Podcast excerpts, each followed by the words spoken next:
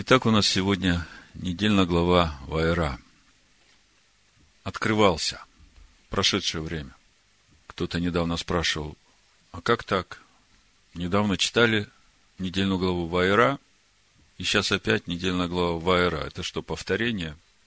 Нет, это не повторение, просто э, когда мы читали недельную главу Вайра в книге Берешит, то там речь шла о раскрытии себя Всевышним Аврааму в настоящем времени. Сейчас мы в нашей недельной главе читаем, где Бог говорит, Вайра, открывался я Аврааму, Исхаку и Якову с именем Эль-Шадай. Бог, который дает обещания, Бог, который ставит пределы, а с именем моим Адонай не открывался.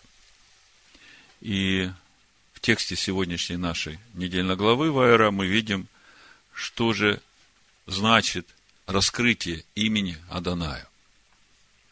Если коротко, раскрытие имени Аданая несет за собой исполнение всех обетований, которые Бог дал в Слове своему народу.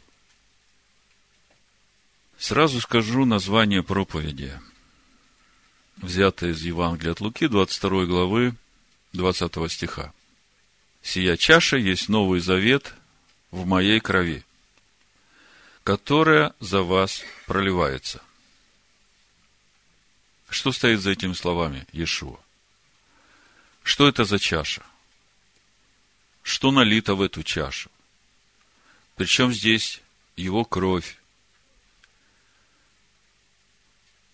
В Матвея 26 главе мы читаем – 28 стих, «Ибо сие есть кровь моя Нового Завета, за многих изливаемая во оставление грехов». Что значит его кровь изливаема во оставление грехов? Вот все, что здесь Иешуа говорит, ну, без нашей сегодняшней недельной главы трудно понять правильно. Можно какие-то свои истолкования предлагать, вплоть до того, что в этой чаше кровь Иисуса Христа, которую Он пролил на стойке казни за наши грехи, и эту кровь надо пить. Не дай Бог. Значит, э, мы продолжаем познавать природу истинного Машеха Ишуа, разбираем нашу сегодняшнюю отдельную главу Вайра, чтобы увидеть, что стоит за реальным раскрытием имени Всевышнего Адонай. Потому что это раскрытие один раз уже было. Но Бог говорит, что я еще раз потрясу небо и землю. Это будет второй раз, когда раскроется это имя до конца. Так вот, само слово «вайра», если мы смотрим Тору, первый раз оно встречается уже в 12 главе Барышит, когда Бог призвал Авраама, Бог сказал «лех лыха». Не просто выйди, а выйди и иди к себе. И когда Авраам послушался и пошел в ту землю, не зная, куда вообще идет, он пришел в хананскую землю, и там в седьмом стихе мы читаем, и явился Адонай Аврааму, и сказал, потомству твоему отдам землю сию. И вот когда мы смотрим на вот это «и явился», в Торе написано «ваера». «Ваера» от глагола «видеть». То есть, дал увидеть себя Всевышний Аврааму. И мы об этом уже говорили. Мы же знаем, что Бога никто никогда не видел и видеть не может. Что же там произошло с Авраамом? А произошло вот, что Авраам пришел в обетованную землю, послушавшись, ставит жертвенник Всевышнему, призывает его, и в этот момент Всевышний раскрывается ему, и Авраам видит себя, истинного, того, куда ему надо идти. Ведь когда Авраам выходил э, из Харана, то Бог сказал, лех, лыха. Не просто выйди, а выйди и иди к себе. А куда идти к себе, как бы еще не было этого откровения. И вот тут вот Бог открывается Аврааму, и Авраам видит, куда ему надо идти. То есть, Бог дал увидеть Авраама человеком, сотворенным по образу и подобию Бога. И это вот та конечная цель для каждого из нас, куда Бог призвал нас идти. А второй раз этот глагол «вайера» мы встречаем в недельной главе «Вайера», там, где Бог открывается Аврааму, после того, как он заключил завет о Машехе и сделал обрезание наружной крайней плоти себе и всем своим домочадцам. И мы помним содержание завета о Машехе, который относится, хочу подчеркнуть, не только к Аврааму и к его прямым потомкам, но относится ко всем нам, верующим Нового Завета, которые стали на путь Авраама. В послании римлянам апостол Павел очень четко говорит, что всем нам нужно идти, в 4 главе римлянам, всем нам нужно идти путем Авраама. И когда мы смотрим на суть этого завета, Бог говорит Аврааму, Хитхалех лепанай, ваегех тамим. Вот оно, условие завета. Иди к себе, наступая на себя, хитхалех. Лепанай, к лицу моему. Кто является лицом Всевышнего? Слово Бога, Машех. И становись воегех. И будь тамим, непорочным, целостным. Каким образом эта целостность приходит? Когда моя душа, моя человеческая душа, нефеш, соединяется с моим внутренним духовным человеком, Машехом, живущим во мне. Вот тогда я становлюсь целостным. Тогда моя душа уже не рвется э, страстями, похотями, когда она утешается, смиряется и отдает себя на служение Машеху, живущему в человеке. Сейчас мы в нашей недельной главе читаем, Бог говорит, я открывался Аврааму с именем Эльшадай, а с именем моим Адонай не раскрылся. А речь идет о том, что наступило время, когда я исполню все свои обещания, которые давал Аврааму, Ицхаку и Якову. Хотя мы видим, что на протяжении всего этого времени от Авраама до Ицхака, до Якова, и вот до этого момента, что мы читаем в нашей недельной главе, когда начинаются суды Бога над Египтом, мы видим, что Бог открывался своим именем Адонай и Аврааму, и Ицхаку, и Якову, да? И мы видим, что за этим раскрытием стоят процессы познания Бога, духовного роста человека. И это было время духовного роста человека для того, чтобы пришло время исполнения всех обещаний, которые Бог давал Аврааму. В исходе 6 главе, книга Шмот, 6 глава, мы читаем со второго стиха являлся я Аврааму, вот здесь Ваера стоит, Ицхаку Якову с именем Эльшадай, Бог всемогущий. То есть давал им обещания, ставил пределы, а с именем моим Адонай не открылся ему. И поставил завет мой с ними, чтобы дать им землю ханаанскую, землю странствования их, в которой они странствовали. И ответ на вопрос, а что значит не раскрывался, он виден из дальнейшего текста. Речь идет о том, что наступило время исполнения всего, что Бог обещал Аврааму, Ицхаку и Якову. И мы читаем Шмот, 6 глава, 5, 8 стих. Я бы сказал, что здесь, в этих стихах, изложен весь план, весь замысел, весь духовный путь по сотворению человека в образ и подобие Бога. Я прочитаю – я услышал стенания сынов Израилевых о том, что египтяне держат их в рабстве. И вспомнил завет мой. Но вспомнил это образное понятие. Бог никогда этого не забывал. Просто наступило время исполнения.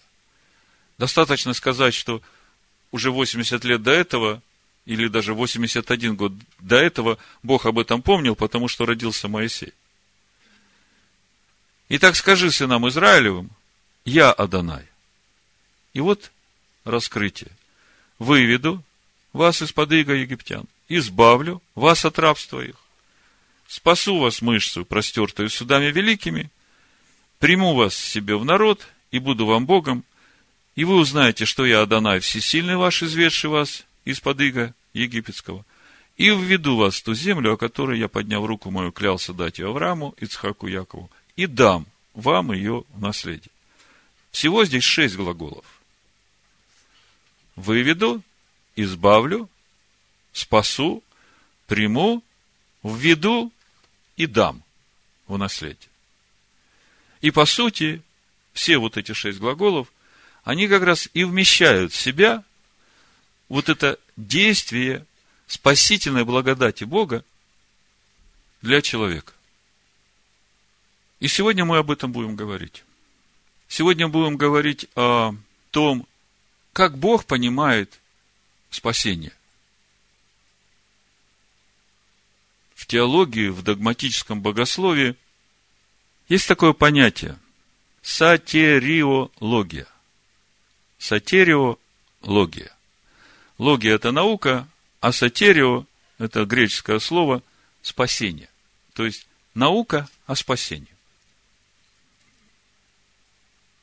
И на этой неделе, я понимаю, что не случайно,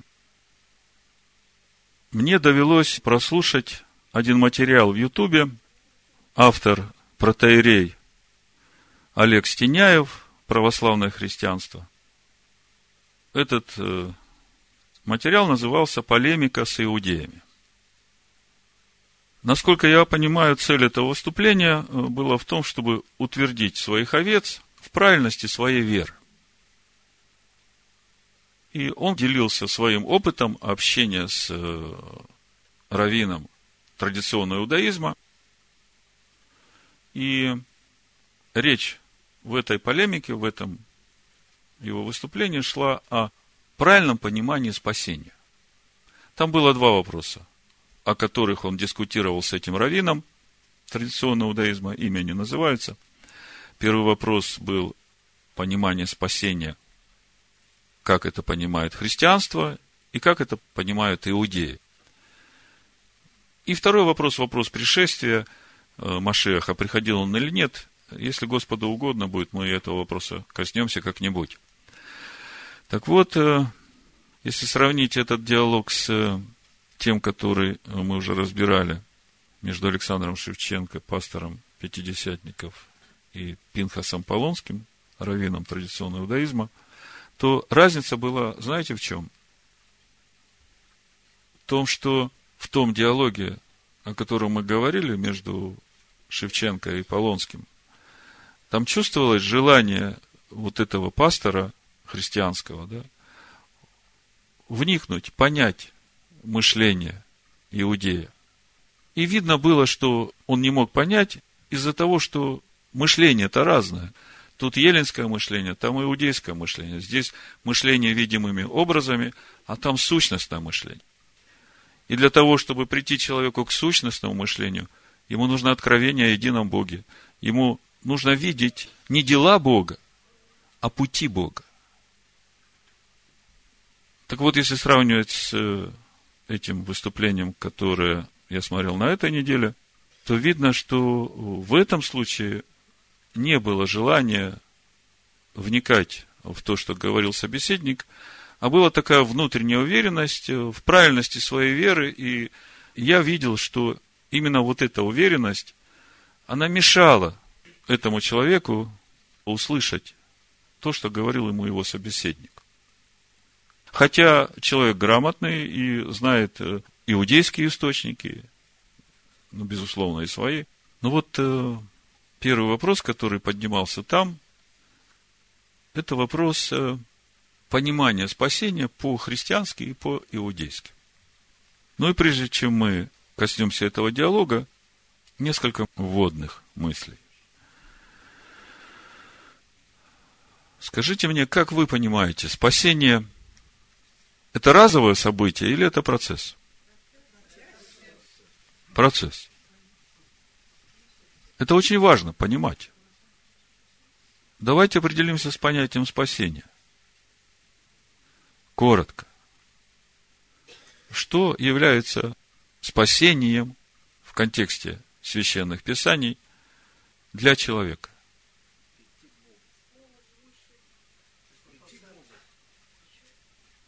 Прийти к Богу, чистота сердца,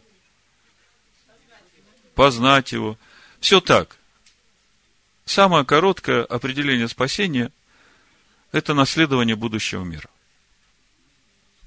Это будет коротко и понятно. Вы согласны со мной? Если конкретно и по факту, смотрим Откровение 20 главу и видим суд у Белого престола, кто записан в книгу жизни, наследует будущий мир, кто не записан в озере Огненном. Тора нам тоже дает возможность это увидеть. Вот вы мне скажите, когда Бог выводит свой народ из Египта с чудесами и знамениями, это спасение? Согласен с вами. Это начало процесса. А вот скажите мне, где тогда конец этого процесса? Вот когда Бог вводит свой народ в обетованную землю, то это мы можем назвать спасением? Если учитывать, что обетованная земля – это уже Царство Божие, это уже будущий мир. Да? И тогда что мы имеем? Смотрите. Из Египта вышло много народу. И начался процесс спасения. И мы говорим, что спасение – это процесс. Но мы видим, что в обетованную землю не все вошли из тех, которые вышли из Египта. Многие из них погибли в пустыне. То есть, что мы видим в итоге? Мы видим, что спасение – это процесс, который начинается с выхода из Египта и заканчивается входом в обетованную землю. А для нас этот процесс начинается с принятия верой жертвы Машеха Иешуа и заканчивается полнотой возраста Машеха в нас. И вот наша недельная глава раскрывает весь путь вот этого процесса спасения через вот те глаголы, которые являются вот этими глаголами спасительной благодати Бога для человека. Значит, своими словами вот эту полемику с иудеями рассказывать не хочу, я просто законспектировал все, что он говорил, чтобы ничего не добавить, не убавить. Но по ходу я дам свои комментарии. И моя цель не кого-то обидеть или кого-то возвысить. Моя цель – докопаться до истины. И через это, чтобы и те, и другие а речь идет между догматикой христианства и догматикой иудаизма, чтобы те и другие прислушались и сделали свои выводы. Значит, э, как я уже говорил, материал называется в Ютубе, просто наберите полемика с иудеями, и он вам сразу выскочит. Протеерей Олег Стеняев. Он говорит, внимание нужно обратить на сатириологию – то есть на это учение об искуплении и спасении человека. Если вы спросите иудея, как он спасается, то он вам ответит, соблюдая Божьи заповеди. У меня был интересный опыт, говорит этот Олег Стеняев. Я встречался с иудейским раввином накануне двухтысячелетия от Рождества Христова. Очень много представителей из Израиля приехали в Москву и в Московскую патриархию – и там были диалоги. И я затеял разговор с одним равеном на тему спасения. Я у него спросил, как вы спасаетесь? Он говорит, надо исполнить закон, ибо исполнивший закон будет жить законом, но это уже цитата прям с послания Галатов. Тогда я напоминаю ему текст, говорит э, этот протеерей, из Библии, где сказано, что та душа, которая не будет исполнять все заповеди, уставы и постановления, она истребится из народа карет, полное уничтожение, умирает и в этой жизни, и для вечной жизни. И вот уже здесь, можно сказать, в базовом понятии, не только Олег Стеняев, но, я так понимаю, многие христианские богословские учения допускают эту ошибку. Когда Тора нам говорит о неисполнении всего, что написано в законе, то там речь идет не о карет, там стоит слово арур. Это Второзаконие, 27 глава, 26 стих, где написано проклят, арур, кто не исполнит слов закона сего и не будет поступать по ним. И весь народ сказал Аминь. Так слово Арур, это по стронгу 779, проклинать, заклинать, налагать и наводить проклятие – это наказание за неисполнение заповедей Бога. Это не есть карет. Это есть наказание, и оно является для сыновей Израиля составляющей частью завета, как мы читаем во Второзаконии в 29 главе, первый стих, в Торе это 28 глава, 69 стих. Вот слова завета, которые Господь повелел Моисею поставить сынами Израилевыми в земле Моавицкой, кроме завета, который Господь поставил с ними на Хареве. А вся 28 глава о проклятиях идет, о тех наказаниях, которые придут в жизнь народа, который не будет исполнять заповеди Бога. Послушайте, если проклятие является содержанием завета, который Бог заключил с еврейским народом, то можем ли мы говорить, что это Арур является уже отсечением еврейского народа от э, будущей жизни? Безусловно, не можем. Это именно как раз то, о чем пишет нам Павел, что именно эти проклятия, наказание за неисполнение заповедей, Машех Ишуа взял на себя. Но это не карет, это арур. И поэтому мы можем сейчас в благодати познавать закон Бога, и даже если мы в чем-то согрешаем по незнанию, по ну, своему духовному возрасту э, маленькому, не зная даже, как должно, да, то мы не терпим за это наказание, потому что Машех, он покрывает нас своей жертвой, и Бог через Машеха учит нас познанию своего закона. Вот это важно понимать. И я смотрю, что вот этого понимания нет в сегодняшнем христианском мышлении. Если даже протеерей, человек ученый, грамотный, он путает понятие проклятия с понятием карет. А вот дальше понятие карет, оно как раз является составляющей завета о Машехе. Послушайте. В Бытие, в 17 главе, там, где Бог заключает завет о Машехе с Авраамом, именно там говорится о карет. И я сейчас вам прочитаю, где это говорится и с чем это связано. Слушайте внимательно. Бытие 17 глава, 14 стих, мы читаем. В синодальном переводе написано, необрезанный же мужского пола, который не обрежет крайней плоти своей, истребится душа-то из народа своего, ибо он нарушил завет мой. Если смотреть э, смысловой перевод в транскрипции, это в книге у меня есть, кстати, можно посмотреть на сайте, то написано, дословно, 14 стих, «Веорель», что значит «сущий в необрезании буйной природы, противящийся всему Божьему, Захар, мужской пол, Ашер Лё и Муль от Басар, который не обрежет своей буйной природы плоти своей, противящей закону Бога, Арель та, он Арель. То есть тот, кто не обрежет своей буйной природы, которая противится закону Бога, он Арель. Веникрета, вот здесь карет, от слова карет, веникрета ганефеш, агиу меамейха, будет отсечена душа-то из народа своего. Меамея эдбрити эфер.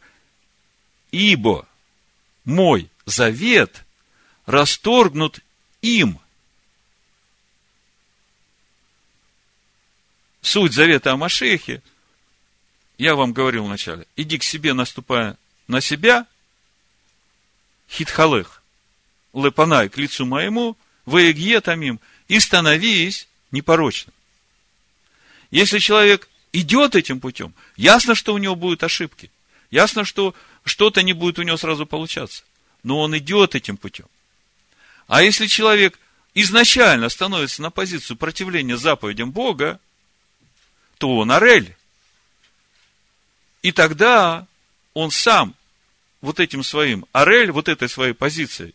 Что такое орель? Необрезанный.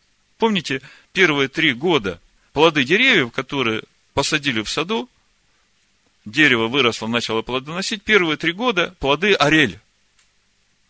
Моисей говорит народу, обрежьте сердце свое. И там тоже вот это орель.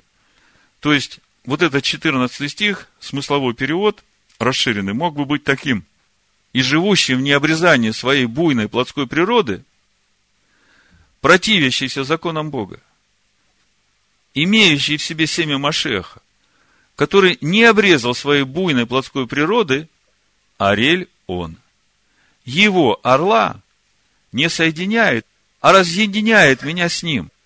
И потому душа того, кто Арель, Нефеш, будет отторгнута, карет, от тех, кто со мной, ибо мой завет расторгнут им. Вот так написано в завете о Машехе, который Бог заключил с Авраамом. А в Аврааме со всеми идущими путем Авраама. Как мы видим, проклятие, которое приходит в жизнь человека от неисполнения закона, как наказание, когда человек что-то делает неправильно. Это один процесс. Это воспитательный процесс. Но Бог никого насильно ничему не заставляет делать. Каждый человек решает сам, как ему поступать. И когда человек решает, или его так научили, и он уверен в правильности своей веры, что закон Бога это проклятие, и он принципиально не будет жить по закону Бога, он сделает все, чтобы изменить все заповеди Бога, то он орель. И он этим сам делает карет для себя. Это то, что я добавил к этому диалогу. То есть мы видим, что уже в начале автор допускает ошибку в своих базовых понятиях, на которых он строит свою веру. Идем дальше. Далее протеерей Олег Стеняев продолжает. Тогда я у него спрашиваю, скажи честно, вот ты исполняешь все эти 613 заповедей? Он говорит, честно скажу, нет. Хотя, в общем-то, есть из них заповеди, которые относятся к храму. А храма у нас сейчас нет. Ну, а те, которые остались, исполняете? Честно скажу, нет.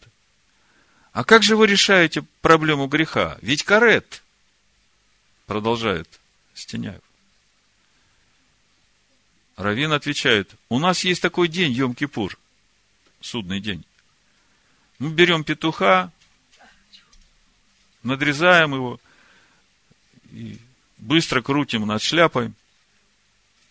А зачем? Ну, может быть, к нему пристанут наши грехи. Я спрашиваю, этот э, протеерей говорит, вы верите в петуха? У меня мысль в сердце, это он продолжает, протеерей. Истинная религия есть та, которая может принести Богу истинную жертву умилостивления. Это не сандаловые палочки, это не петухи, которые крутят над головой. Это истинная жертва Сына Божия, жертва, которая совершает искупление от грехов всего мира. Равин говорит, я понимаю, с чем вы сопоставляете этот наш обряд. Может быть, какая-то логика в этом и есть. И вот тут я опять делаю паузу, мой комментарий. В сегодняшнем традиционном иудейском обряде, о котором здесь говорится, который производится накануне праздника Йом-Кипур, это просто символ. Поскольку храма нет, и настоящей жертвы за грехи принести негде. А искупительная жертва Машеха Ишуа для иудеев сегодня закрыта Богом ради спасения язычников, самого этого протеерея. Но в самом празднике Йом-Кипур, который сегодня празднуют иудеи везде, по всему лицу земли, Именно эта жертва Машеха, Иешуа, является центральным местом. Если мы посмотрим Исаию 53 главу и сравним это с книгой Левит 16 главой, где дан устав праздника Йом-Кипур, то мы видим полную аналогию. Смотрите, Исаия 53 глава, 4 стих, мы видим, написано, но он взял на себя наши немощи и понес наши болезни. а мы думали, что он был поражаем, наказуем и уничтожен Богом. Если мы смотрим Левит 16 главу, мы видим, что там есть два козла, которые ставятся перед Богом, и оба приносятся в жертву. Только на одного из них по жребию возлагают грехи, и его приносят в жертву, и кровью его кропят на жертвенники, во святилище и на крышку. А на другого козла эти же самые грехи, которые возлагали на того, которого принесли в жертву за грех, эти же самые грехи теперь возлагают на голову второго козла, который выносит все эти грехи за стан Израилев. И когда мы читаем в Исаии 53 главе, он взял на себя, и он понес, мы видим, что вот здесь это и есть. И мы уже не первый год с вами празднуем праздник Йом-Кипур с традиционными иудейскими молитвами. И мы знаем, сколько там сокрушения и раскаяния, какие глубокие молитвы. А если к этому добавить, что Бог живет на высоте небес и в святилище, а также в сердцах сокрушенных и смиренных духом, чтобы оживлять, и то, что у Иезекииля в 11 главе написано, хотя я удалил их к народам, это 16 стих, и хотя рассеял их по землям, но я буду для них некоторым святилищем в тех землях, куда они пошли, то я думаю, напрасно протоиерей так скептически относится к вере иудеев и к празднованию праздника Йом-Кипур. То есть, если все это вместе сложить, то мы видим два понимания в вопросе спасения. Значит, православное христианство, вместе с ним весь христианский мир, они видят понимание спасения вот в принятии той жертвы, умилостивления, совершенной жертвы, которую принес Бог за грехи человека. Иудеи говорят, что спасение для человека – соблюдение заповедей Бога. То есть наследование будущего мира. Так кто же прав? Я очень просто, да. Эти два понимания, их надо сложить вместе. Потому что Выход из Египта начинается через жертву Машеха, как мы говорили. А входят в обетованную землю или в будущий мир к те, кто записаны в книге жизни, или по-другому, те, у которых закон Бога записан на их сердцах. Тогда скажите мне, кто же в конечном итоге спасен? Те, которые вышли через веру в кровь Иисуса Христа и на том остановились? Или те, которые всем сердцем стараются исполнять все заповеди Бога, и не все у них получается, и они это честно признают. Но когда придет время, и Бог откроет им Машеха, как совершенную жертву, и они ее примут, тогда скажите мне по факту, вот будет стоять еврей богобоязненный со своим законом и верой в то, что его спасение придет через исполнение закона, и верой в то, что то, что он не исполнил, кровь Машеха Иешуа покрывает. Или же вот этот христианин, который будет стоять и верить, что Ишуа, Машех, Иисус Христос умер за все его грехи, и ему вообще никакой закон не нужен. Вы чувствуете, какая глубокая пропасть по итогу будет между двумя этими верующими? Потому что принять верой то, что Ишуа это является совершенной жертвой, это разовый процесс, это в одно мгновение произойдет. А вот записать закон на своем сердце, это весь путь от выхода из Египта через всю пустыню, через все 42 стоянки, чтобы по итогу, не погибнув в пустыне, войти в обетованную землю. Если мы посмотрим на то, что Бог говорит о Новом Завете, в Еремии 31 главе, 31-34 стих, мы видим, что свидетельством Нового Завета будет закон записан на сердце и на внутренностях человека. И оправдание человека приходит через веру в пролитую кровь тех, кто познал того, кто отдал свою жизнь за них. В Исаии 53 главе там же, в 11 стихе мы читаем, на подвиг души своей он будет смотреть с довольством, и через познание его, а он Слово Бога, он тот последующий духовный камень, из которого течет Тора Моисея, как живая вода. И через познание его, он, праведник, раб мой, говорит Всевышний, оправдает многих, и грехи их на себе понесет. Вот здесь вот конечный итог, финиш. Ну вот теперь мы возвращаемся к нашей недельной главе, чтобы окончательно утвердить наш вывод, наше понимание, что действительно важна вера в искупительную жертву Машеха и благодарение Всевышнему за эту жертву, за то, что нам не надо сейчас страдать и нести наказание Бога, Арура, да, за те проступки, которые мы делаем против закона по собственному малому духовному возрасту. Потому что Иешуа, Машех, взял эти проклятия на себя. И мы благодарны Богу за это время, что мы можем спокойно учиться, познавать Всевышнего, и всякий раз, когда мы что-то не так делаем, Дух нас обличает в любви, и мы это вразумление принимаем, и мы сокрушаемся перед Всевышним. И именно через это наше сокрушение мы духовно растем в познании Бога, потому что мы, сокрушаясь, принимаем решение больше так не поступать, а через это закон Бога записывается на нашем сердце. Вот так это работает.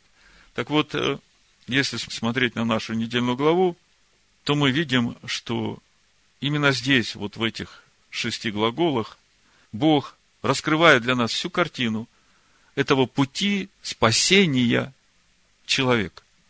И вот мне хочется сейчас еще раз посмотреть на эти глаголы вместе с вами, чтобы вы тоже увидели, что стоит за этими глаголами.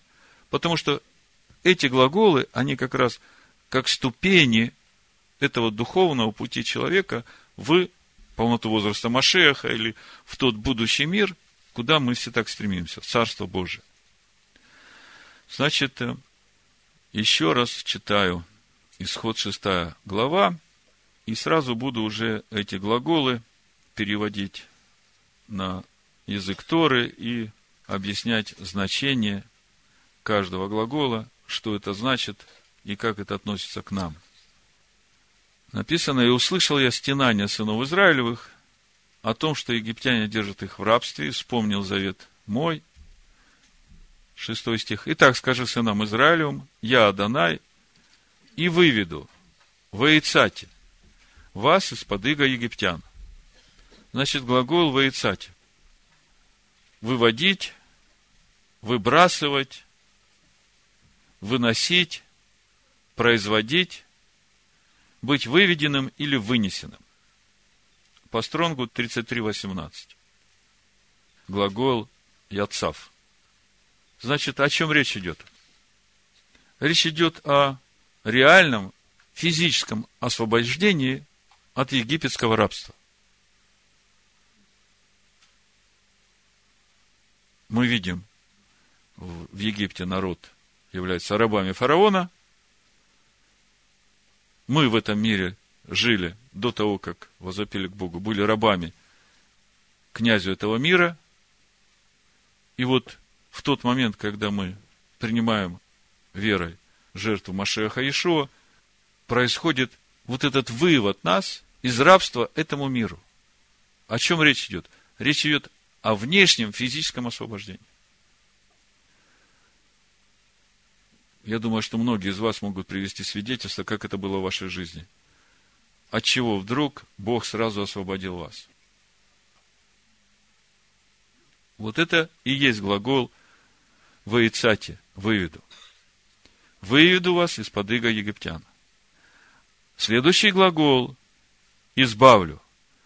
Это уже глагол вы цалти от глагола нацал. Сдирать, снимать, избавлять, вытаскивать, снимать с себя. О чем здесь речь идет? А здесь речь идет уже о том, чтобы вот тот Египет, с которым ты вышел из Египта в своей душе, чтобы тебя очистить от этого. В и цалти. То есть очистить душу, чувства, память, волю, привычки от этих рабских навыков. То есть здесь весь процесс очищения нашей души через послушание истине, как мы в первом послании Петра читаем, или в послании евреев в 4 главе, где мы читаем о том, что Слово Божие живо и действенно, и острее всякого меча обоюда острова, проникает до разделения души и духа, состава мозгов и судит помышления и намерения сердечные. И мы видим, что многие из вышедших из Египта погибли в пустыне именно потому, что отказались от вот этого очищения своей души противлению Бога. Дальше третий глагол – спасительной благодати Божией в жизни человека. Вы огалте, Гааль, и спасу вас, мышцу, простертую судами великими. Раньше, когда я читал, я думал, что эти все три глагола относятся к Египту. То есть, вот в тот момент, когда Бог меня выводил из Египта, там Он чудеса показал, мышцу простертую. Но сейчас я понимаю, что здесь речь идет немножко о другом. И спасу вас в Гаалте, глагол Гааль, выкупать, искупать, быть выкупленным или искупленным. Я уже об этом как-то проповедовал. В Левите 25 главе есть и другие места. 47-49 стих можно увидеть суть действия этого глагола.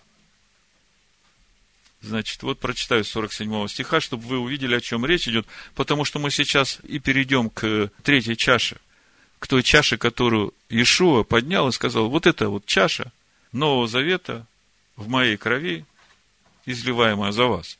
То есть, я вам говорил, что без Торы, без нашей сегодняшней недельной главы вообще не понять, что это за чаша, что в ней, почему и при чем здесь кровь Ишуа, и почему это восставление грехов. Так вот, э, в Игаалте, смотрите, о чем речь идет.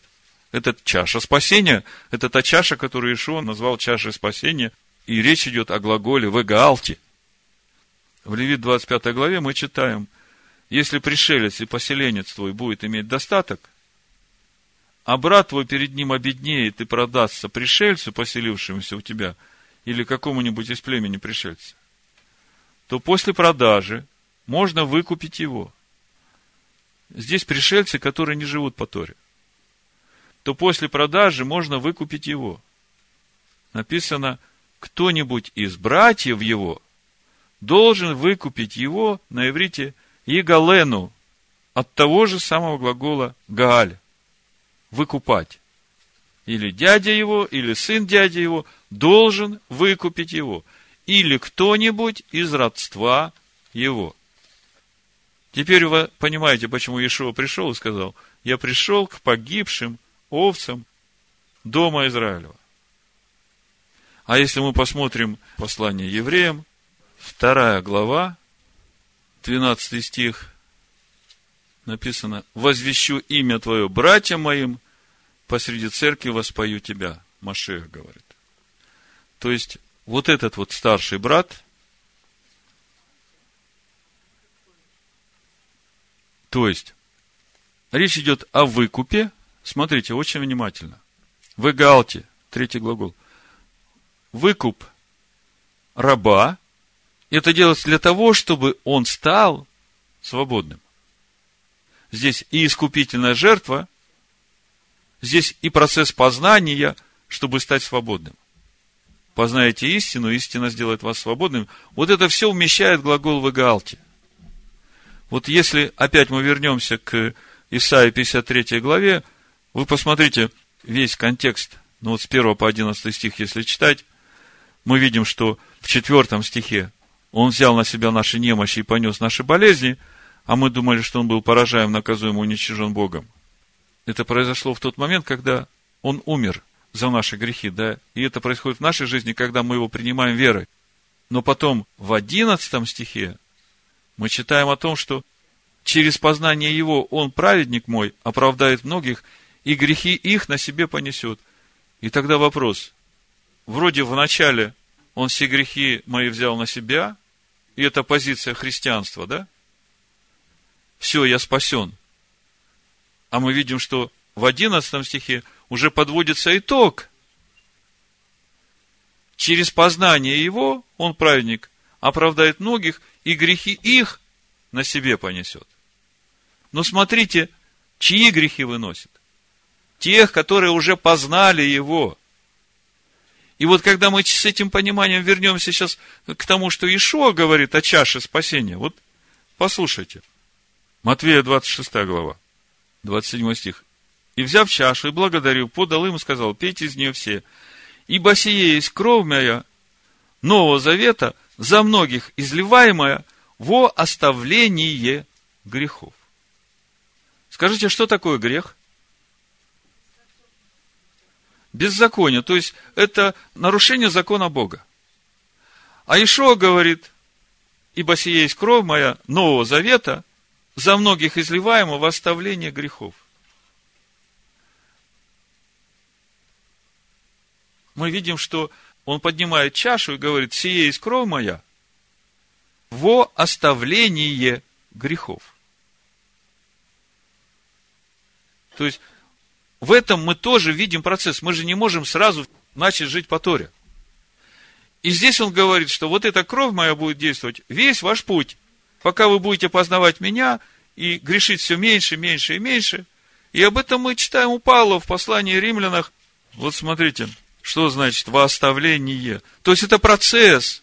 Это процесс нашего познания, когда мы идем, познавая его, все меньше и меньше грешим, но его кровь нас покрывает вот весь этот путь. Вот смотрите, в Римлянах, в третьей главе послания римлянам, мы читаем, получая оправдание даром по благодати его, искупление в Машеях Иешуа, которого Бог предложил в жертву умилостивления в крови его через веру – для показания праведности его в прощении грехов, сделанных прежде, во время долготерпения Божия, к показанию праведности его в настоящее время, да явится он праведным и оправдывающим верующего в Иешуа. Вот он весь здесь процесс во оставление грехов. Ибо сие есть кровь моя Нового Завета, за многих изливаема, во оставление грехов.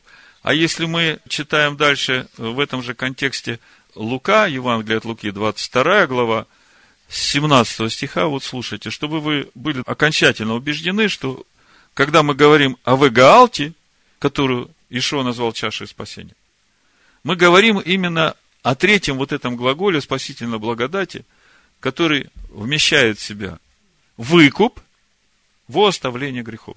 Смотрите, как у Луки написано, с 17 стиха читаю. И взяв чашу и благодарив, сказал – примите ее и разделите между собой.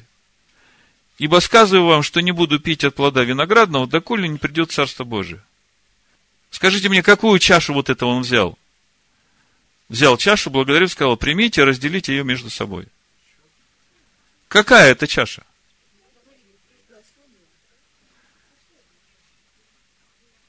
Вы невнимательно читаете. Ну, тогда давайте я прочитаю весь отрывок. Наверное, правильнее будет, чтобы вы в контекст вошли. И, взяв чашу и благодарив, сказал, примите ее, разделите между собой. Ибо сказываю вам, что не буду пить от плода виноградного, доколе не придет Царство Божие. То есть, вот это одна чаша. Вопрос, что это за чаша? Дальше. И, взяв хлеб и благодарив, преломил и подал им, говоря, сие есть тело мое, которое за вас предается, сие творите в мое воспоминание. 20 стих. Также и чашу после вечери, говоря, сия чаша есть новый завет в моей крови, которая за вас проливается. Вот эта чаша, которая после вечери, это уже и есть вот эта третья чаша в Эгаалте, выкуп.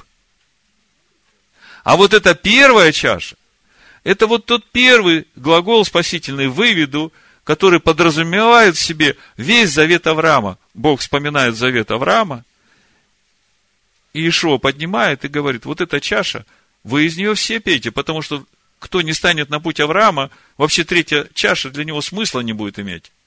Потому что третья чаша выкупает тех, которые грехи делают, идя путем Авраама. Вот в чем мысль.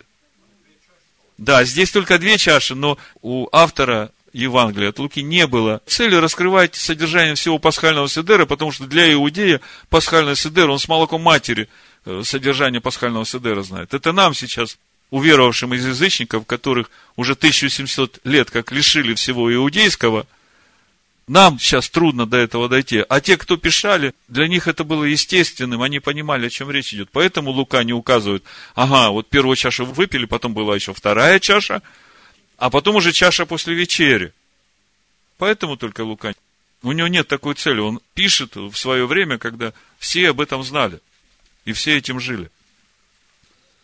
Итак, сегодня, смотрите, не зная того, что Тора говорит о сути третьего глагола в Игаалте, спасительной благодати Бога, которую Ишуа назвал чашей Нового Завета, сегодняшние христиане думают, что в чаше находится кровь Ишуа, которую нужно пить.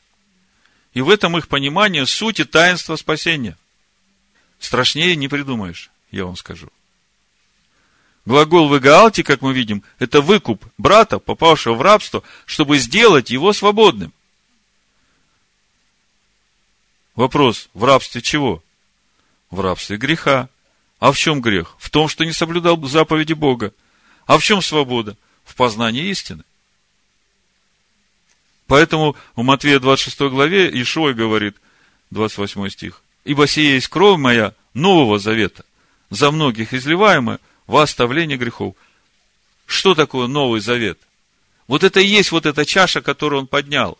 Потому что если смотреть пророка Иеремию, Новый Завет, содержание, суть Нового Завета, это когда закон Бога будет записан на сердце человека и на внутренностях человека. И Ишуа говорит, вот это вот Новый Завет, вот это содержание, вот это Дух Бога, вот это ваше новое естество. И вот эта чаша, она скрепляется моей кровью, как печать. Потому что, когда вы будете идти этим путем, познавая и наполняясь этим естеством, моя кровь будет хранить вас от наказания, от проклятия, чтобы помогать вам в благодати расти в полноту возраста Машеха. Вот суть третьей чаши в Эгаалте. Но на этом спасительная благодать Бога еще не закончилось. Это только третий глагол, а мы говорим о шести глаголах. Поэтому давайте идти дальше. Следующий глагол приму в народ. В лакахте от глагола лаках. Брать, завладевать, принимать. Принятие в народ связано с завладением Бога сердцем человека которое происходит через познание уверовавшим закона Бога. И тогда человек уже естественно начинает жить законом Бога изнутри. Чтобы вам э, было понятно, почему только здесь происходит принятие в народ, давайте посмотрим, как об этом Тора говорит. В прошлой недельной главе, в исходе в пятой главе, помните, когда Моисей пришел с Аароном к фараону, они ему говорят, 5 глава Исход, 1 стих, смотрите. После всего Моисей и Аарон пришли к фараону и сказали, так говорит Адонай, всесильный Израилев, отпусти народ мой. Слышите, Бог говорит в Египте фараону, отпусти народ мой, чтобы он совершил мне праздник в пустыне. И вроде как на первый взгляд становится непонятно, как это так. Отпусти народ мой, а потом после всего выведу, избавлю, спасу, приму в народ. Как бы непонятно становится. Там уже был народ, а здесь только примет в народ. Чтобы понять, что за всем этим стоит, Второзаконие, 26 глава, читаю с 16 стиха, слушайте. Народ уже стоит на входе в обетованную землю. Моисей говорит, в день сей Адонай Всесильный твой завещает тебе исполнять постановления сии и законы, соблюдая их и исполняя их от всего сердца твоего и от всей души твоей. Адонаю сказал ты ныне, что он будет твоим Богом, и что ты будешь ходить путями его, и хранить постановления его, и заповеди его, и законы его, и слушать гласа его. И Адонай обещал тебе ныне, что ты будешь собственным его народом, как он говорил тебе, если ты будешь хранить все заповеди его. И дальше 27 глава, 9 стих. И сказал Моисей, и священники, и левиты всему Израилю, говоря, «Внимай и слушай, Израиль, в день сей ты сделался народом Аданая Всесильного твоего». Скажите мне, в чем разница между тем народом, о котором Бог говорит фараону, отпусти народ мой, который в Египте, и вот этим народом, который в день сей сделался народом Господа Бога твоего. В чем разница?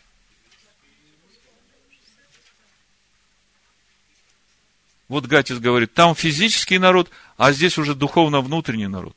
То есть, разница в пройденном пути народом. Мы говорим, что Тора – это замысел по сотворению. И когда Бог говорит, в день сей вы сделались моим народом, это говорит о том, что в день сей я живу в вас – Слово мое живет в вас, я в вас. И как мы видим, все связано с тем, чтобы ходить путями Его, хранить постановления Его и заповеди Его, и законы Его, и слушать гласа Его. В Египте есть народ Бога. Бог его выводит из Египта, ведет через пустыню. 42 стоянки, 40 лет, очищает от Египта и вводит в обетованную землю. И, как мы знаем, не все вышедшие из Египта вошли в обетованную землю. А почему не вошли, какая причина, что не вошли, об этом мы читаем в послании евреев, 3 глава, 7 стиха. Слушайте. Почему, как говорит Дух Святый, ныне, когда услышите глаз его, не ожесточите сердец ваших, как во время ропота в день искушения в пустыне, где искушали меня отцы ваши, испытывали меня и видели дела мои сорок лет. Посему я вознегодовал на он и род и сказал, непрестанно заблуждают сердце. Не познали они путей моих. Посему я поклялся в гневе моем, что они не войдут в покой мой. Смотрите, братья, чтобы не было в ком из вас сердца лукавого и неверного, дабы вам не отступить от Бога живого. Но наставляйте друг друга каждый день, доколе можно говорить ныне, чтобы кто из вас не ожесточился, обольстившись грехом. Ибо мы сделались причастниками Машеху, если только начатую жизнь твердо сохраним до конца. Доколе говорится ныне, когда услышите глаз его, не ожесточите сердец ваших, как во время ропота.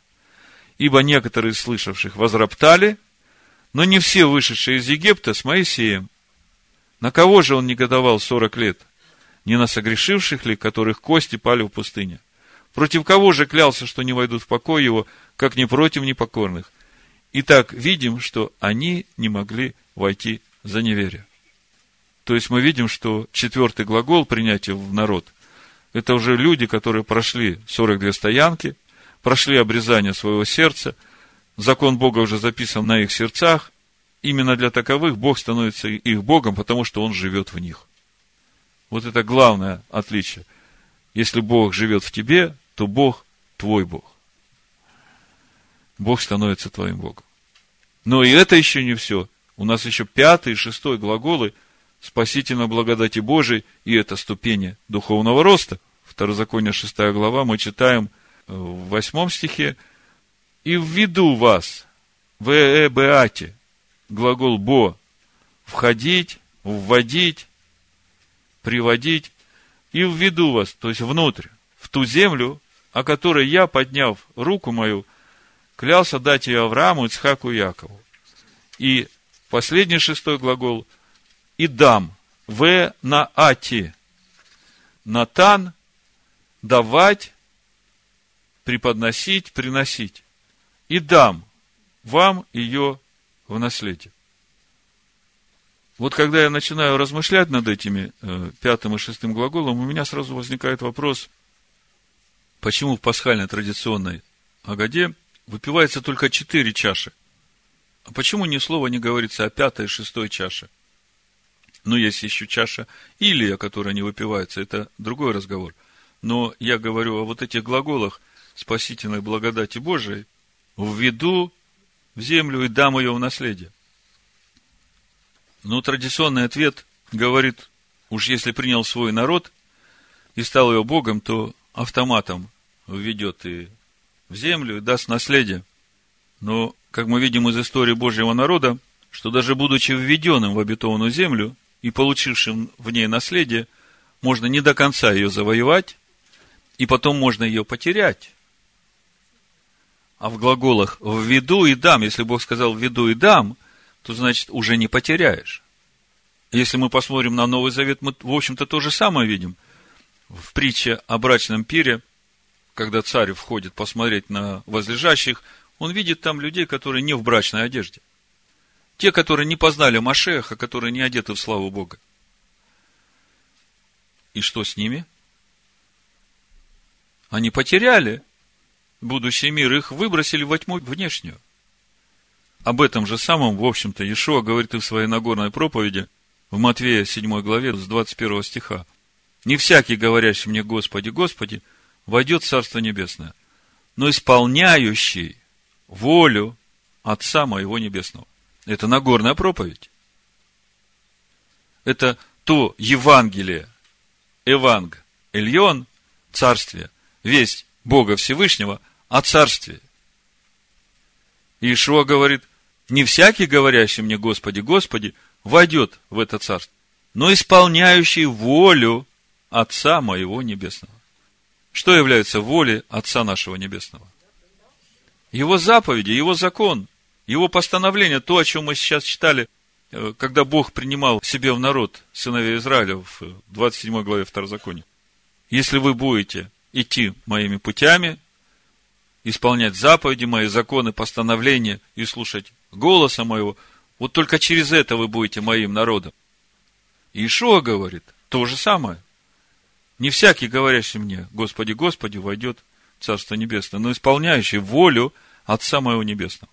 Многие скажут мне в тот день, Господи, Господи, не от Твоего ли имени мы пророчествовали, не Твоим ли именем бесов изгоняли, и не Твоим ли именем многие чудеса творили. И тогда объявлю им, я никогда не знал вас, отойдите от меня, делающие без закония. Мы уже много раз разбирали это место. То есть, мало войти в обетованную землю. Но надо ее получить в наследие. А для этого надо научиться жить по закону Бога и исполнять волю Отца Небесного. И Бог все сделал для того, чтобы каждый, ставший на этот путь, через веру в Машеха Ишуа, в его пролитую кровь и в него, как в живое слово, мог пройти этот путь и достигнуть конечной цели вечной жизни. То есть, подводя итог нашему разговору о Божьем понимании спасения, мы видим, что истина Божия соединяет в себе и христианское, и иудейское понимание спасения вместе. Нужна совершенно искупительная жертва, и нужно исполнение заповедей Божьих, его законов и постановлений от всего сердца, Нужно, чтобы человек ходил его путями и был послушен водительству Духа его. И мы понимаем, что совершенная жертва Сына Бога сейчас сокрыта от глаз иудеев только ради спасения язычников. И мы уже об этом говорили. Но вот когда придет время, и Бог откроет совершенную жертву традиционным иудеям, Сына Своего, то скажите мне, кто в этот момент будет более приготовлен к наследованию будущего мира? Вот это тот вопрос, над которым надо сегодня задуматься не только православного христианства, но всему христианству надо об этом задуматься. Насколько они приготовлены к наследованию будущего мира. Как я уже говорил, Тора – это детальная инструкция по исполнению замысла Всевышнего. И у нас должно быть ясное видение пути, по которому нам идти. Мудрость разумного знания пути своего. В притчах Соломона мы читаем. И вот сейчас в нашей главе Бог раскрывает нам весь свой план по созданию человека по образу и подобию Бога. И это детальный план духовного пути человека в полноту возраста Машеха. И у нас должно быть ясное понимание, что стоит за полным раскрытием имени Всевышнего. У пророка Агея во второй главе, я уже заканчиваю, с пятого стиха написано – Завет мой, который я заключил с вами при исшествии вашем из Египта, и Дух мой пребывают среди вас. Не бойтесь. Ибо так говорит Адонай Циваот. Еще раз, и это будет скоро. Я потрясу небо и землю, море и сушу, и потрясу все народы. И придет желаемый всеми народами, и наполню дом сей славою, говорит Адонай Циваот. Мое серебро и мое золото, говорит Адонай Циваот. Слава сего последнего храма будет больше, нежели прежнего, говорит Адонай Циваот. И на месте сем я дам шалом, говорит Адонай Циваот. Да благословит всех нас Всевышний этим шаломом. В имени Машеха Ишуа. Амин. Амин. Амин. Амин. Амин. Амин. Амин.